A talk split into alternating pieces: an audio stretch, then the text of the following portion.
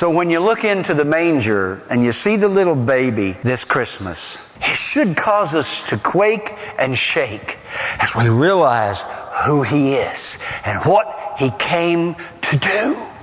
He's the Savior. He's going to give His life for me, you. It's what He's born to do. It's what it's all about. Somebody said, you know, when Jesus prayed in the garden, and He said, Father, if it be Thy will, what was He saying? Jesus is saying what you and I say. Why was this awful thing necessary? Why did he have to suffer the beating that was such, such a horrible thing? And then the death on the cross. Why? Why is that necessary? Can I explain that to you? Because of the awfulness of sin. A holy God had been offended. His justice had to be satisfied. You know, I'm amazed at people today.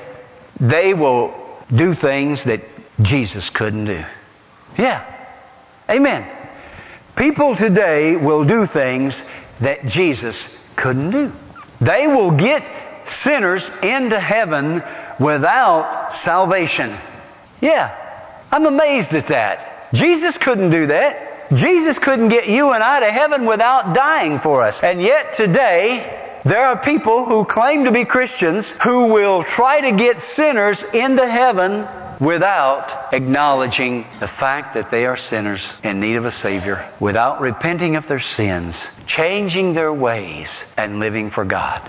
Jesus couldn't do that, friend, and neither can you. He had to die for our sins. You see, looking at a manger, looking at a baby this Christmas, let's be aware that that little baby was born to die for us. He would grow up, become a man, he would go to a cross for you and I. That's the message of Christmas. God reconciled a rebellious, sinful world to himself in the death of Jesus. That's the only way it could happen. That's God's way. Now, there are people who try to think up other ways, but that is God's way. Most of the people who try to get sinners into heaven without salvation do not comprehend how awful, how serious sin is. Man's sin had alienated him from God, and man's reconciliation with God is possible only through faith in Christ.